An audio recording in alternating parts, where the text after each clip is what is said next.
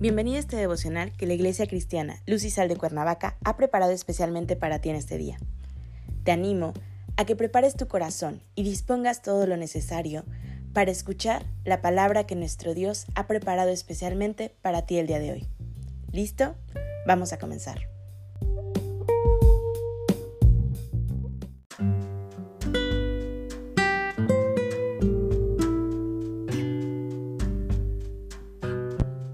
Tal? Es un gusto saludarte el día de hoy. Bienvenido. Recuerda que estamos en nuestra serie devocional Jesucristo, modelo de vida, que la Iglesia Cristiana Luz y Sal de Cuernavaca ha preparado especialmente para ti esta mañana. Nuestro tema de hoy es Siguiendo sus pisadas. Hoy te voy a pedir que tomes tu Biblia y me acompañes a Primera de Pedro, capítulo 2, versículo 21. La palabra del Señor dice: Pues para esto fuisteis llamados porque también Cristo padeció por nosotros, dejándonos ejemplo para que sigáis sus pisadas. El texto que acabamos de leer se encuentra en el libro escrito por un apóstol, quien al parecer era el apóstol idóneo, aquel que era idóneo para realizar y poner por obra las enseñanzas de Jesús, su maestro y modelo. Sin embargo, cuando pensamos en Pedro, puede venir a nuestra mente primero las fallas que tuvo en su andar con Jesús. Recordemos que así como negó conocerlo y haber andado, caminado y compartido con él, le sugirió que no fuera al madero para evitar ser llevado al matadero. Pero lo verdaderamente importante de Pedro no radica ahí, sino en la convicción de las enseñanzas de Jesús que esto lo llevó a seguirlas y de la misma manera a enseñarlas. Predicó el Evangelio de Salvación de la manera en que no te imaginas. Hacía falta conocer la verdadera obra de salvación de Jesús. Y cuando Pedro niega a Jesús y le duele haber traicionado a su maestro, es cuando verdaderamente abre los ojos y se da cuenta de lo que debe hacer con su vida y las enseñanzas de Jesús. Porque también Cristo padeció por nosotros, dejándonos ejemplo. De todas las enseñanzas que Jesús nos dejó, nos da ejemplo. Nunca pidió hacer algo que él mismo no hiciera. Nada que ninguno pudiera llevar a cabo y además nunca impuso cargas que él no llevara.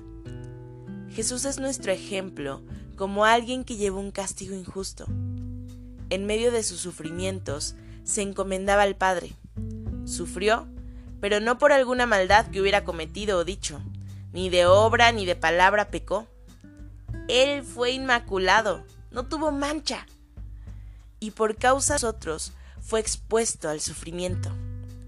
Fue quien cargó en su cuerpo nuestros pecados, haciéndose pecado hasta la muerte y sabemos cómo dice la palabra, hasta la muerte de cruz. El ejemplo que nos da es el sufrimiento. Pero ¿qué hacer con él? Debemos ponerlo siempre en las manos de Dios para ser usados y transformar nuestras vidas. Ninguno de nosotros puede negar que en la vida diaria tenemos sufrimiento, no importa del que se trate, sea por falta de dinero, de trabajo, clientes y somos trabajadores independientes en las relaciones íntimas familiares. Pero lo que no debes perder de vista es que Jesús, en medio de su sufrimiento rumbo al Calvario, nunca dejó de confiar en su Padre, que lo sostendría y lo llevaría a un mejor lugar. Lo exaltó a lo sumo y ahora está sentado a la derecha del Padre. Así es nuestra vida diaria quizás con algunos tropiezos, quizás con algunos sufrimientos. Pero no olvidemos que no estamos solos, sino que nuestro texto dice, para que sigáis sus pisadas. Y sus pisadas de dolor fueron puestas en las manos del Padre, para que tú y yo fuéramos apartados del pecado. Jesús nunca cometió pecado. Sus pisadas, llevadas al madero, nos recuerdan que nosotros debemos de morir también al pecado, para que ahora vivamos una vida a la justicia.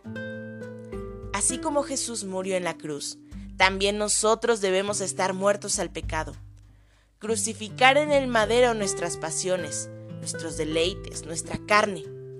Es así como Jesús nos da ejemplo de que cuando por convicción hacemos lo que Él nos manda, que nos despojó del pecado, el Señor nos lleva hasta su misma presencia.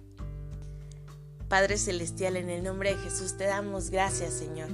Gracias porque cada día te conocemos más, gracias porque cada día nos podemos acercar más a ti.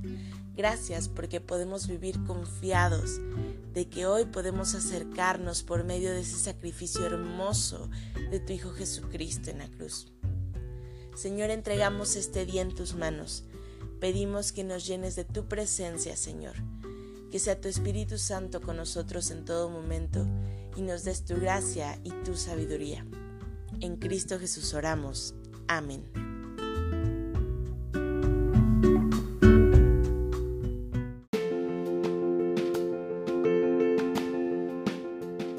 Ha sido un placer compartir la palabra contigo el día de hoy. Te animo a que no te pierdas ni un solo devocional de esta serie. Te espero aquí el día de mañana. Y recuerda, conecta con Dios.